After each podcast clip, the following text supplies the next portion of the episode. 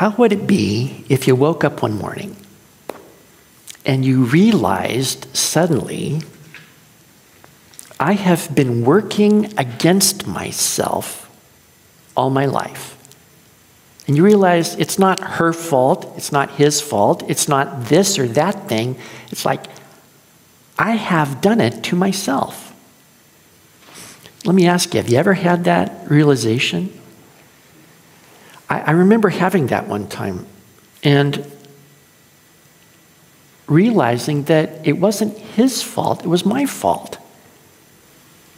I was really, really, well, I was underwhelmed, let's put it that way. And I was unimpressed with myself, and I'm thinking, wow, I'm wrong.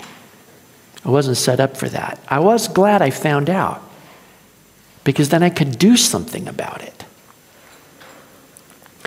But what would happen if you never found out that you were working against yourself? Wouldn't that be tragic? And everything that you were afraid to lose, you lost. Wouldn't that be horrible? Well, that is going to happen to a lot of people. We're going to see it happen to one guy here who never realized he was his own worst enemy and he lost everything. Now, the reason why it's here in the Bible is that God does not want us to lose everything. He actually wants us to lose our worst enemy ourselves. So I'm reading in 1 Samuel 18. We're picking up a story. We're going to jump into the middle of it here. It says, Now when he, that's David, had finished speaking to Saul, the soul of Jonathan was knit to the soul of David, and Jonathan loved him as his own soul. Saul took him that day and would not let him go home to his father's house anymore. Then Jonathan and David made a covenant because he loved him as his own soul. And Jonathan took off the robe that was on him and gave it to David with his armor, even to his sword and his bow and his belt. Before we look at everything else that I've been talking about, we have this Jonathan making a covenant with David. Now, what's happened here is that the Israeli army has been completely flummoxed for 40 days while this champion Goliath, who is like nine and a half feet tall, comes out and basically despises and taunts and mocks Israel. Send out a guy to me, and we'll fight together. And if he wins, we'll all be your slaves. But if I win, then you'll all be our slaves. And of course, nobody takes him on. Everybody's scared to death. And David says, Well, I'll do it. He's this little kid. And he goes out there, slings a stone, breaks Goliath's skull, cuts his head off, and all the army of the Israelis go, Yeah! And they go out there. Big victory against the Philistines. This is where we pick up the story here. And David is speaking with Saul. And when he gets done, Jonathan goes, I love this guy. Now, what does Jonathan see in David? He sees a man of God who is superior to him in knowing and loving and following God. Now, Jonathan himself is one of these guys. He is a real man of God. He has done exploits like David, at least two times so far. Jonathan believes God, trusts God, says, you know what? God doesn't need numbers to do anything.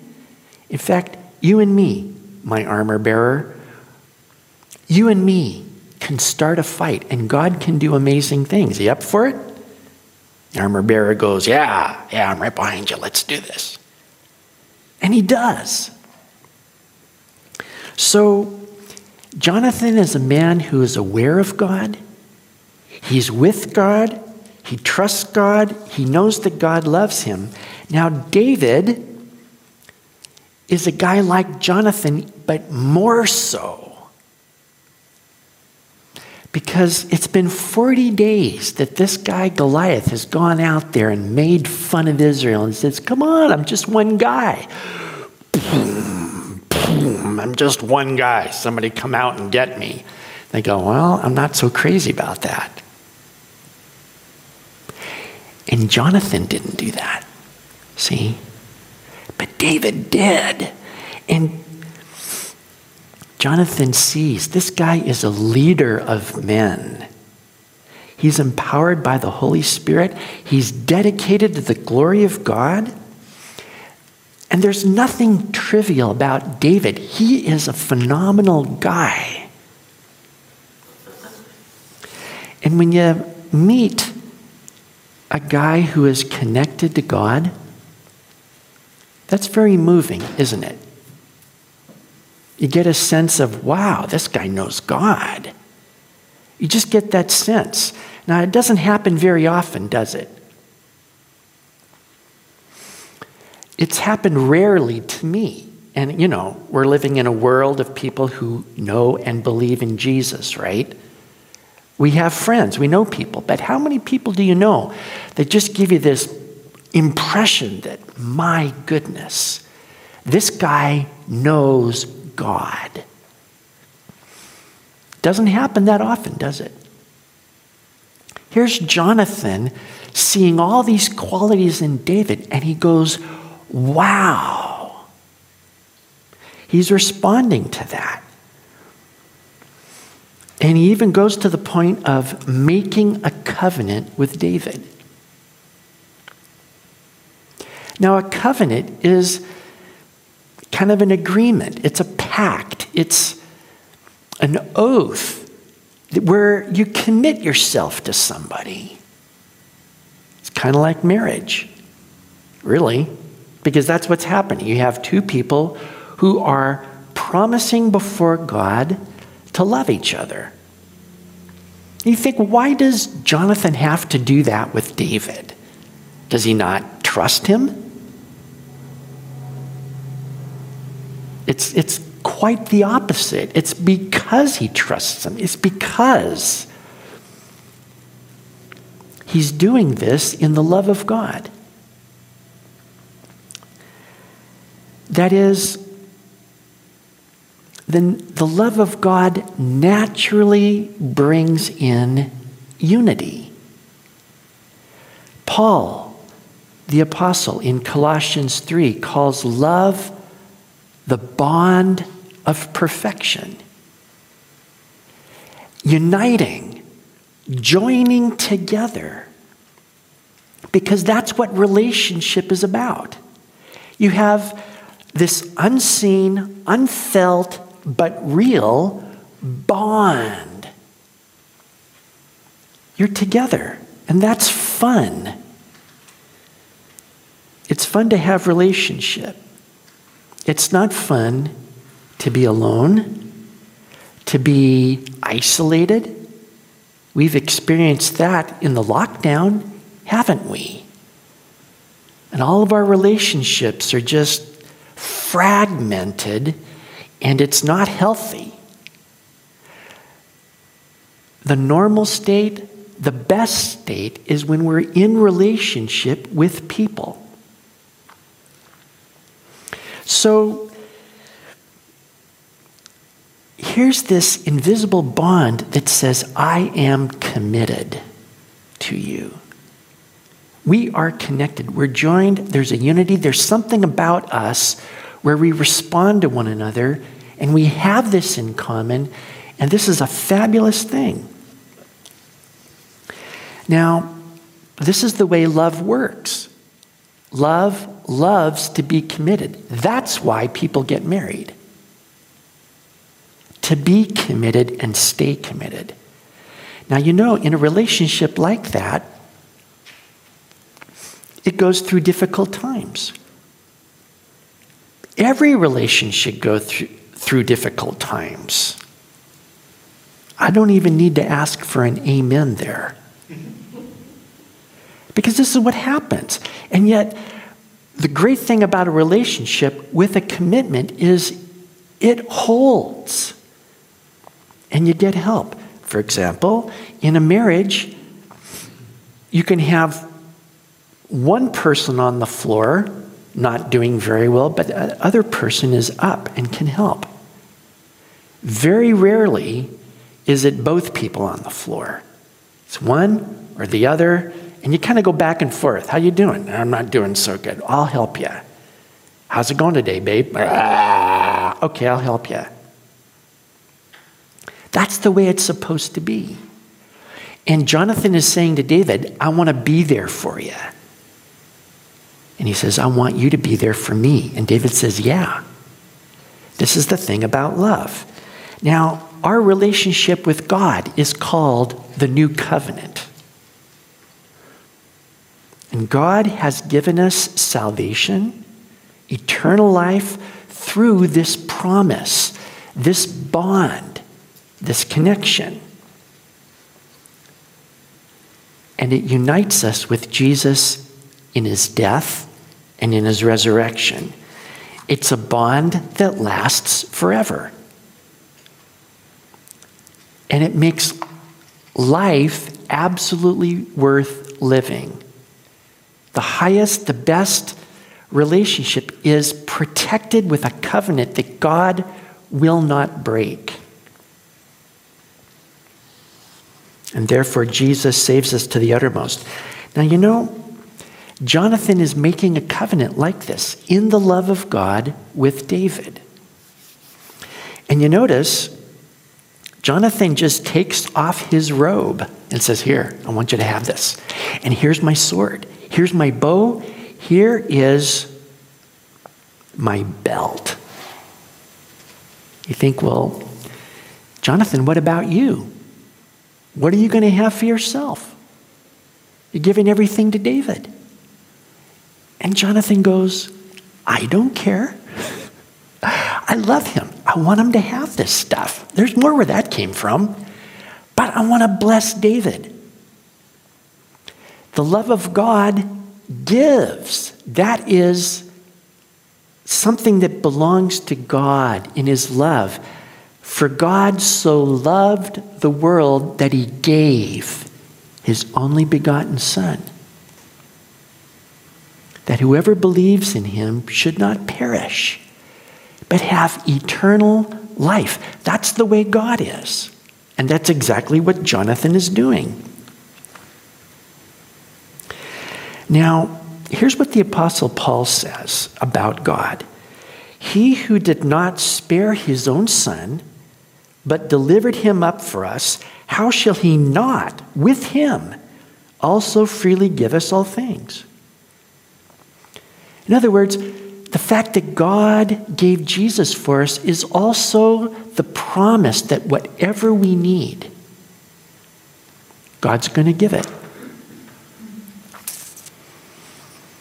Kind of like the time that I was playing with a Christian rock band.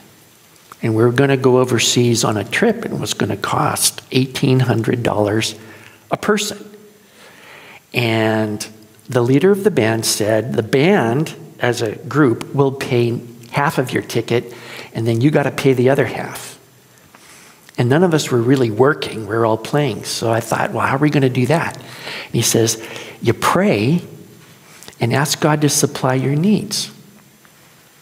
And I remember thinking, Oh, that's going to work. Because I didn't think God was going to answer my prayers. I thought, Who am I? I'm not a brand name famous person. Why should God even pay attention to me? Christian. Thinking this junk. And I was praying, but not very, you know, believing.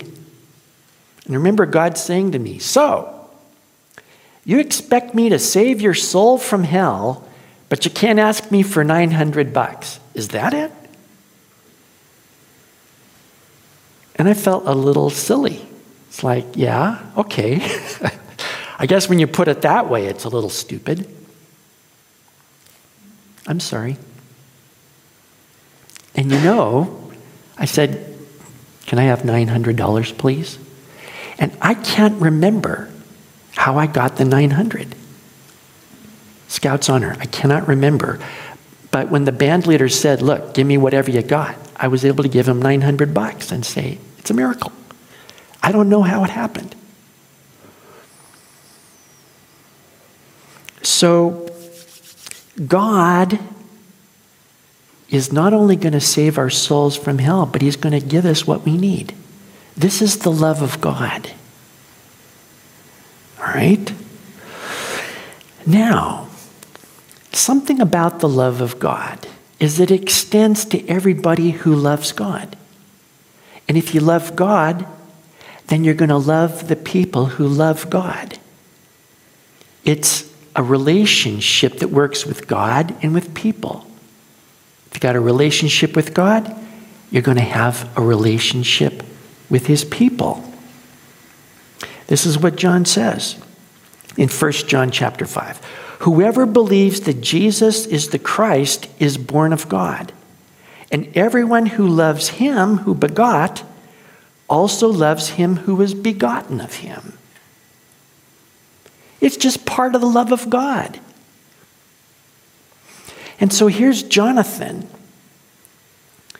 who loves God, loves David, and he makes a relationship with him, a covenant. He commits himself. He says, Yes, a guy after my own heart.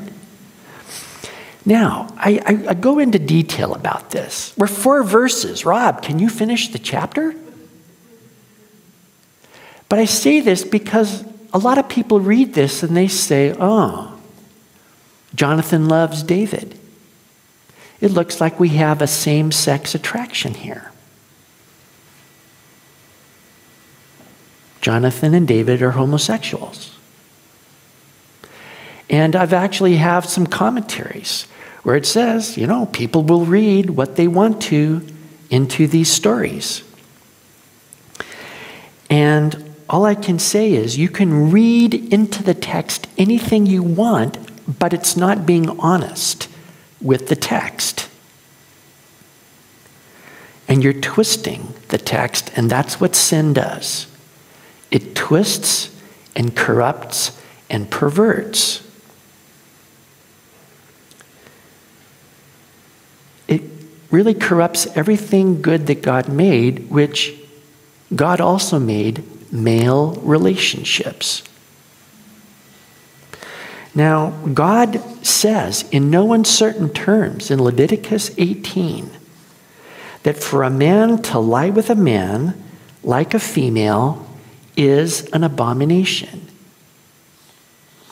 It destroys what God has created through twisting and corrupting what he made to be good, which is the sexual relationship and relationships in general.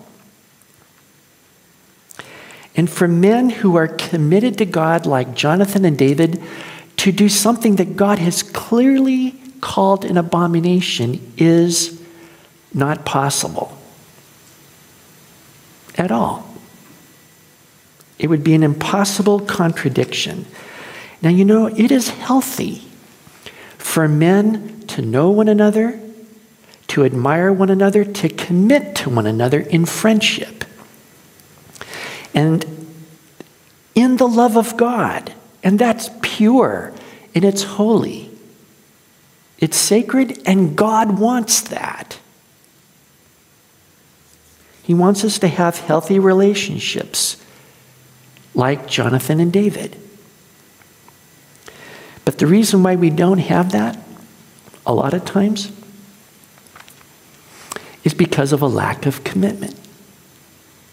People are there sometimes and they're not there sometimes. It's like, who can you rely on? And there's a proverb that says, Every man proclaims his faithfulness, but a faithful man who can find.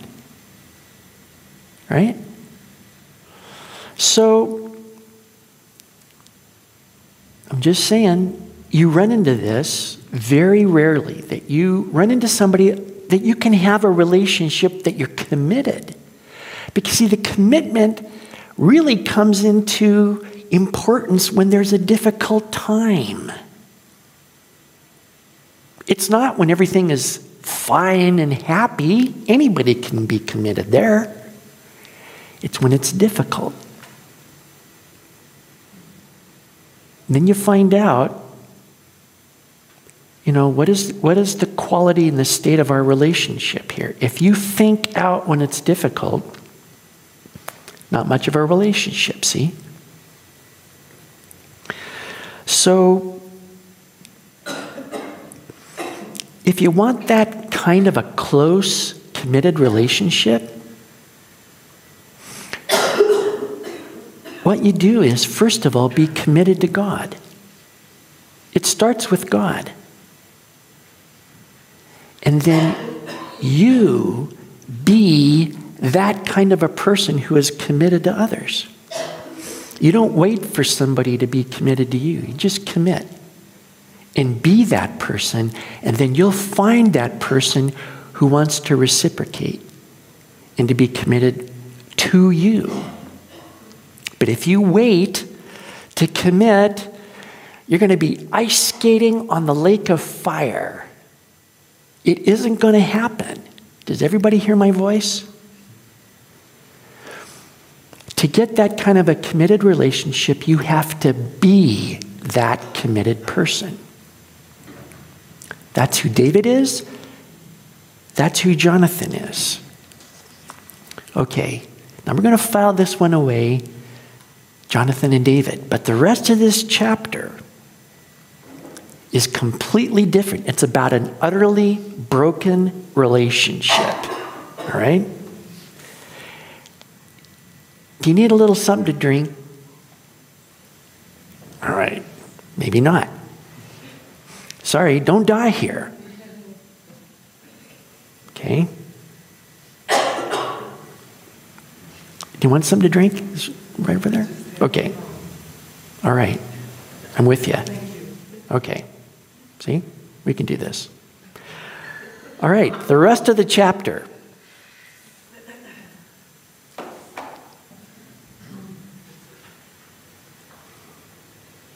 You notice in verse 2 Saul took David that day and wouldn't let him go home to his father's house anymore. Up until this time, David has been serving with Saul, playing music, being his armor bearer, but he also goes back to his father's house in Bethlehem to take care of the sheep. And it's kind of a David takes time off because it's not sheep. He takes time to be with the Lord. But at this point, Saul says, What a guy. I cannot lose this guy. And from then on, Saul takes him as a permanent part of his staff. All right? So you're not going anywhere. You're a valuable guy. I want you right here. David goes, Okay. So who wouldn't want David? He's a great guy. Man, let's keep him around. And the problem is, it doesn't last very long.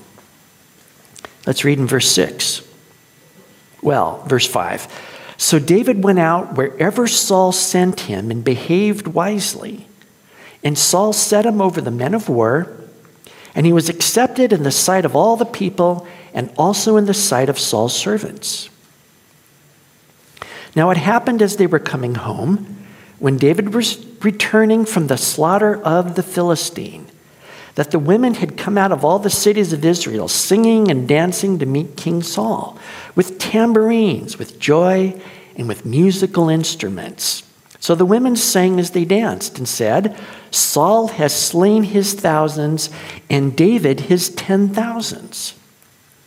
Then Saul was very angry and the saying displeased him, and he said, They have ascribed to David ten thousands, and to me they've only ascribed thousands. Now, what more can he have but the kingdom? So Saul eyed David from that day forward. Man, the rest of this chapter has a unique viewpoint. We get to look inside Saul's head and see his thoughts. Now, nobody can see this but God. But he caused these things to be written down for our instruction. Verse 5 shows us a summary of things as they are happening on the outside. If anybody was looking on what's happening with David and Saul, they would say, oh, Saul is promoting David and sending David out. And wherever David goes, he succeeds. He's prospering. Whoa, things look great. What a great team. But that's what things like look like on the outside. This chapter, the rest of it shows how we got there. But what we're going to see is that Saul's thoughts are not what they look like on the outside. They're very different. It looks like he's doing good things, but in reality, he's intending bad things to happen to David. So it starts as they're coming back from this big victory over the Philistines, and especially the Philistine. That's what they called Goliath. And David kills him and takes off his head. The Philistine. So it's right after this great victory, and the women are coming out and they're doing their tambourines and things. Woohoo. And they're singing this song, and it blows Saul's mind. They're only ascribing thousands to me, and to David, ten thousands. And he's jealous and he's angry. And he says, What more can he have but the kingdom? And he begins to suspect David. Now, relationships are built on trust. And you cannot trust somebody when you suspect them. Does everybody get that? Mutually exclusive. And if you don't trust somebody, you don't have a relationship with them. And from this point on, Saul has no relationship with David. So, verse 10 And it happened on the next day that the distressing spirit from God came upon Saul, and he prophesied in the house. So David played music with his hand as at other times, but there was a spear in Saul's hand. And Saul cast the spear, for he said, I will pin David to the wall. But David escaped his presence twice. So we've seen so far that because Saul disobeyed God, the Spirit of God left Saul. And now this evil spirit causes Saul to kind of flip out, kind of like raving. And his servant said, Why don't you get somebody to play for you? And that will calm you and make you better. And so he said, Yeah, find me a guy. And that was David. So here's David playing his harp while Saul's having a hard time, and Saul's kind of playing with his spear, you know, and he's going, You know, I could pin him to the wall with this. Like that. And David goes, just like in the movies.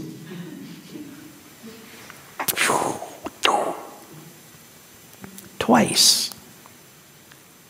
And Saul could kind of sweep that one under the carpet and say, Whoa, that, that evil spirit kind of got to me this time. You know, uh, sorry about that, David. David goes, Yeah, that's okay. Right? But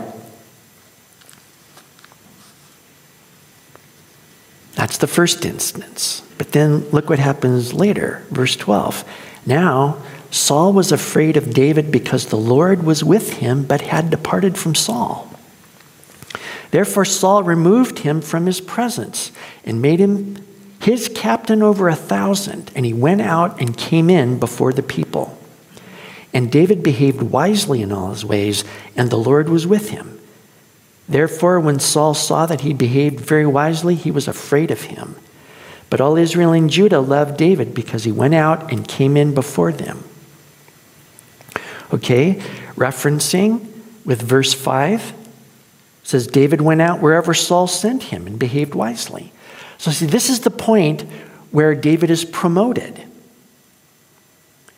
And verse 13 Saul really doesn't want him to be around. So he says, I'm going to promote David. Now, what he wants is for David to be promoted to a very publicly prominent spot with a lot of authority and responsibility. And it can happen when you take a young guy and give him sudden fame and prominence and authority that it goes to his head, gets a little cocky, and starts feeling like, hey, I can do whatever I want. And then you do something stupid in front of everybody, and you are disgraced. And that's what Saul's hoping for to promote David so that the sudden rush of prominence and fame and responsibility cause him to do something stupid and wipe out. But that doesn't happen. David is a serious, disciplined man of God. And he continues with his lifestyle of meditating in the Word of God. And all the more when he takes on this public responsibility. It doesn't say so in the text. But he behaves wisely. And this is the result of meditation in the Word of God. So instead of being a foolish youth and wiping out, he's demonstrating wisdom beyond his years. This is what happens when you meditate on the Word of God. It's a promise. It says, I have wisdom more than my teachers because I meditate in your word. That's in Psalm 119. So, David is first of all faithful to God. That's why he's faithful in this new position. And so Saul's scheme backfires. Instead of hurting David, it actually makes David well known. The whole nation is looking at David be a leader and be a wise leader. All right? So David uh, Saul has another scheme to kill David, and that's through marriage. Verse 17. Then Saul said to David, Here's my older daughter Merab. I will give her to you as a wife. Only be valiant for me and fight the battles of the Lord. For Saul thought, Let my hand not be against him, but let the hand of the Philistines be against him. So David said to Saul, Who am I? And what is my life or my father's family in Israel, that I should be son in law to the king? But it happened at the time when Merab, Saul's daughter, should have been given to David, that she was given to Adriel the Meholathite as a wife. Now, Michal, Saul's daughter, loved Saul, uh, Saul's daughter loved David. And they told Saul, and the thing pleased him. So Saul said, I will give her to him that she may be a snare to him, and that the hand of the Philistines may be against him. Therefore Saul said to David a second time, you shall be my son in law today. And Saul commanded his servants, Communicate with David secretly and say, Look, the king has delight in you, and all his servants love you. Now therefore become the king's son in law. So David's servants spoke these words in the hearing of David. And David said, Does it seem to you a light thing to be a king's son in law, seeing I'm a poor and lightly esteemed man? The servants of Saul told him, saying, In this manner David spoke. Then Saul said, Thus you shall say to David, The king does not desire any dowry, but 100 foreskins of the Philistines to take vengeance on the king's enemies. But Saul thought to make David fall by the hand of the Philistines. So when his servants told David these words, it pleased David well to become the king's son in law. Now the days had not expired. Therefore David arose and went, he and his men, and killed 200 men of the Philistines. And David brought their foreskins, and they gave them in full count to the king, that he might become the king's son in law. Then Saul gave him Michal, his daughter, as a wife. Thus Saul saw and knew that the Lord was with David, and that Michal, Saul's daughter, loved him. And Saul was still more afraid of David. So Saul became David's enemy continually. Then the princes of the Philistines went out to war, and so it was, whenever they went out, that David behaved more wisely than all the servants of Saul, so that his name became highly esteemed. So Saul says to David, Here's my daughter. Why don't you get married?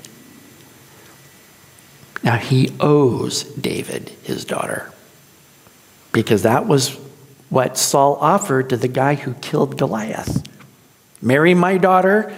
Uh, your family will be free of taxes. Nobody picked up on that offer, but David killed Goliath, and Saul really owes him his daughter. So he's not just, you know, being generous, but he's thinking with this. I want to encourage David to be valiant so that he'll go out there for love and do something stupid and get himself killed. He's using his daughter as a pawn. Thanks, Dad. But nobody knows this except Saul. Do you, do you notice that? Merab doesn't know, David doesn't know, nobody knows, but God knows. Now, the problem is, David says, Well, who am I? What is my father's house? I don't have the dowry suitable for a king's daughter. And so Saul doesn't know how to overcome that, and he kind of snubs David, saves his daughter, gets her married to somebody else. But then it comes up again. Michal, the younger daughter. Why wouldn't she love David? I mean, the guy is incredible. So she loves him, and I guess he likes her. And Saul knows how to do this this time. Don't worry about a dowry. You know, just kill my enemies. It's kind of gross what he asks for, but David goes, yeah. And instead of a hundred, he kills 200. 200 of the king's enemies. And Saul thought, I thought I was going to get him killed. And instead, he actually did it. And now I have to give up my daughter. So Saul has been scheming and manipulating, and his plans backfire at every point because he wants to do David harm. And it's not working. To where we get to verse 30 here, and it's essentially the same as verse 5. The Philistines go out to war, David opposes them, he behaves wisely. David is greatly esteemed in Israel. He's public, he's a leader, he's successful, the people love him. And Saul has been trying to destroy him, but instead, it's only worked out in David's favor. So from here on in, Saul is a complete enemy of David. And three times in this chapter, we've seen Saul's reaction. In verse 12, Saul was afraid of David. Verse 15, when Saul saw that he behaved very wisely, he was afraid of him. Verse 29 And Saul was still more afraid of David. And he's afraid because he suspects that David is going to take everything from him, and especially the kingdom.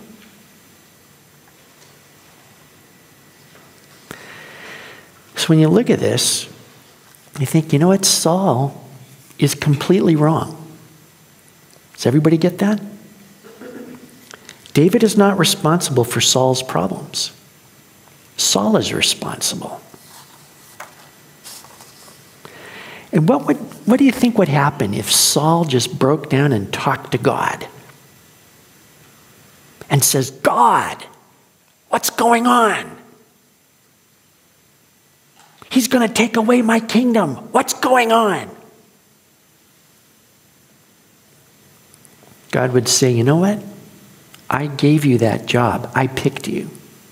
And then you disobeyed me. So I said, You're fired. You've lost your job, but you're hanging on to it. You know what? David is going to take over the kingdom because I picked him. He is my chosen, anointed king, and you're fired. You've already lost your kingdom. And he will take over because I want him to be there, and nothing you do is going to stop that.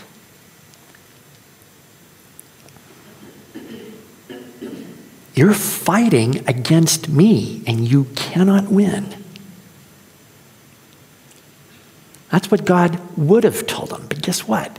Saul never asks him. Saul has no relationship with God, which is weird because we read of twice that the Holy Spirit came upon Saul mightily, enabled him, did things in his life. Amazing. And yet Saul never pursues God. Wouldn't you say, God, do it again? Come upon me mightily. Doesn't even occur to him. Why would I do that? He's just doing his own thing. You can't have a relationship with somebody who doesn't want a relationship with you. Have you ever tried? In a relationship, there has to be two people who are into it. And if one of them is not into it, you haven't got a relationship. It doesn't matter how committed you are, how much you give, makes no difference. We haven't got a relationship here. So here's Saul saying, No, I'm going to hold on to my kingdom. No, I'm going to protect everything I have. I can't lose it and he's going to lose everything, and he's already lost it. He's his own worst enemy. But see, you can't think, oh, poor Saul. You know what you got to think? Poor me. Because sin puts us in the same boat as Saul. Sin is this thing where I'm the boss, I'm in charge, nobody runs my life but me. And we think, you know, if I submit to Jesus and give him everything, and he's the Lord of my life, I'm going to lose everything. We sort of smell this. It's an aroma of death, and we think, ah, what will he do to me if he's my boss? Will he make me marry somebody I don't like and then send us to Africa? What will he do to me?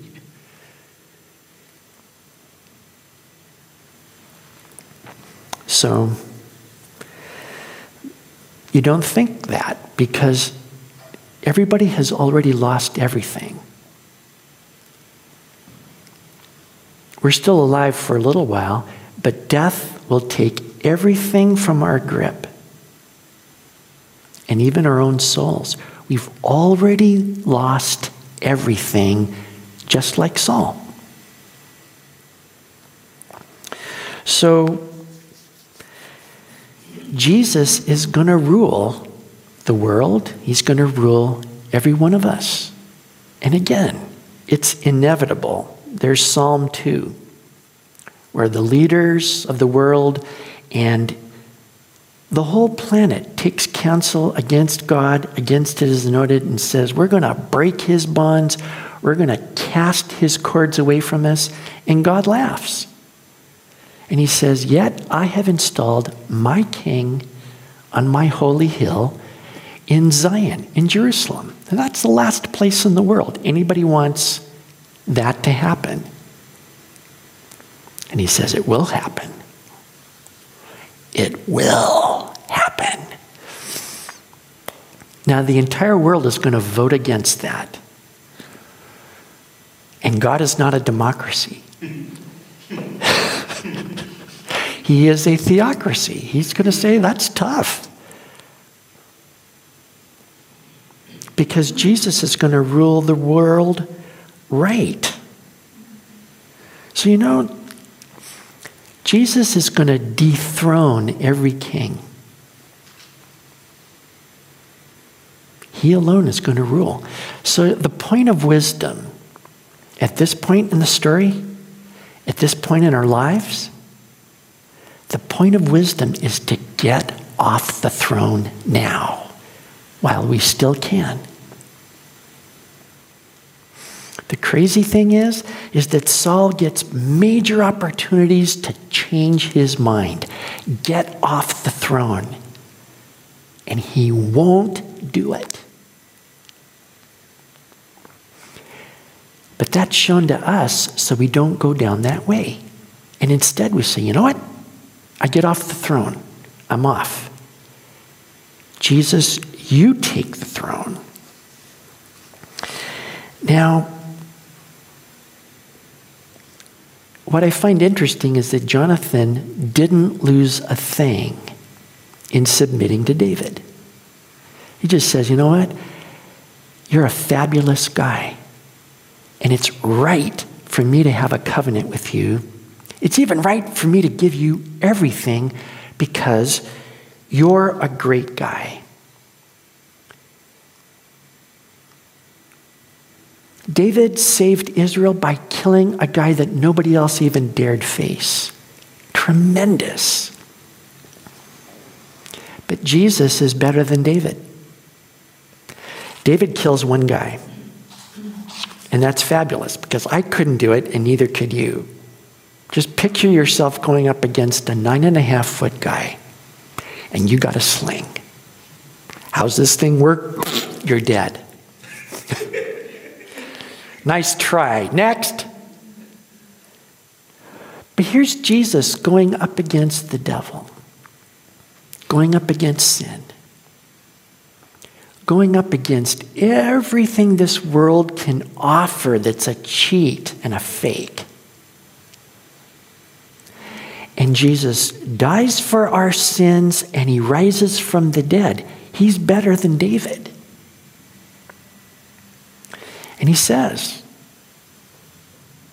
if you save your life, you're going to lose it. If you lose your life for my sake, you'll save it. Nobody who comes to Jesus is going to lose anything.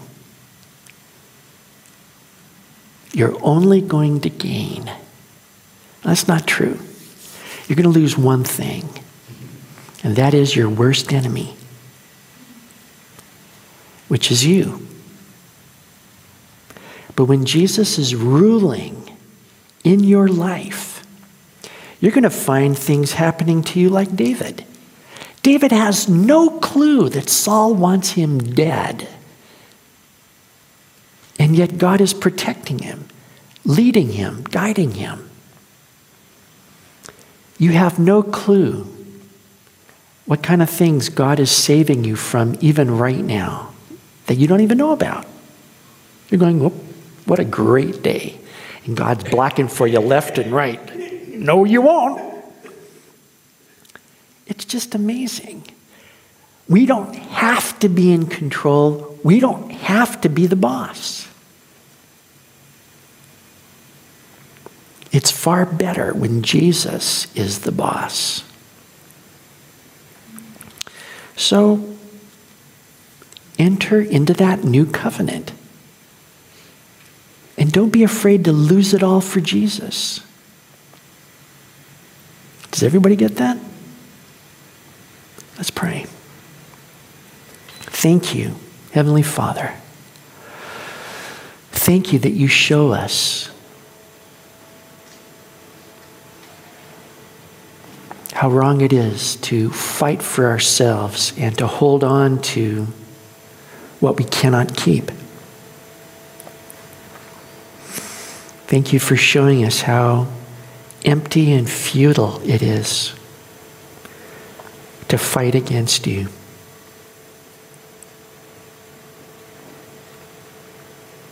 Thank you for showing us how fabulous Jesus is and how we need him. Thank you, Lord. And I pray for us today. Help us to be willing to lose that which we cannot keep in order to gain that which we cannot lose. Thank you for eternal life. Thank you for the forgiveness of sins. Thank you for you watching over us, protecting us, and keeping us.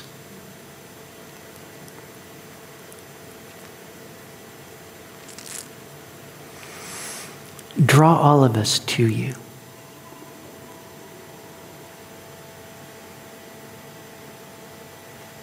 Thank you, Lord. In Jesus' name we pray. Amen.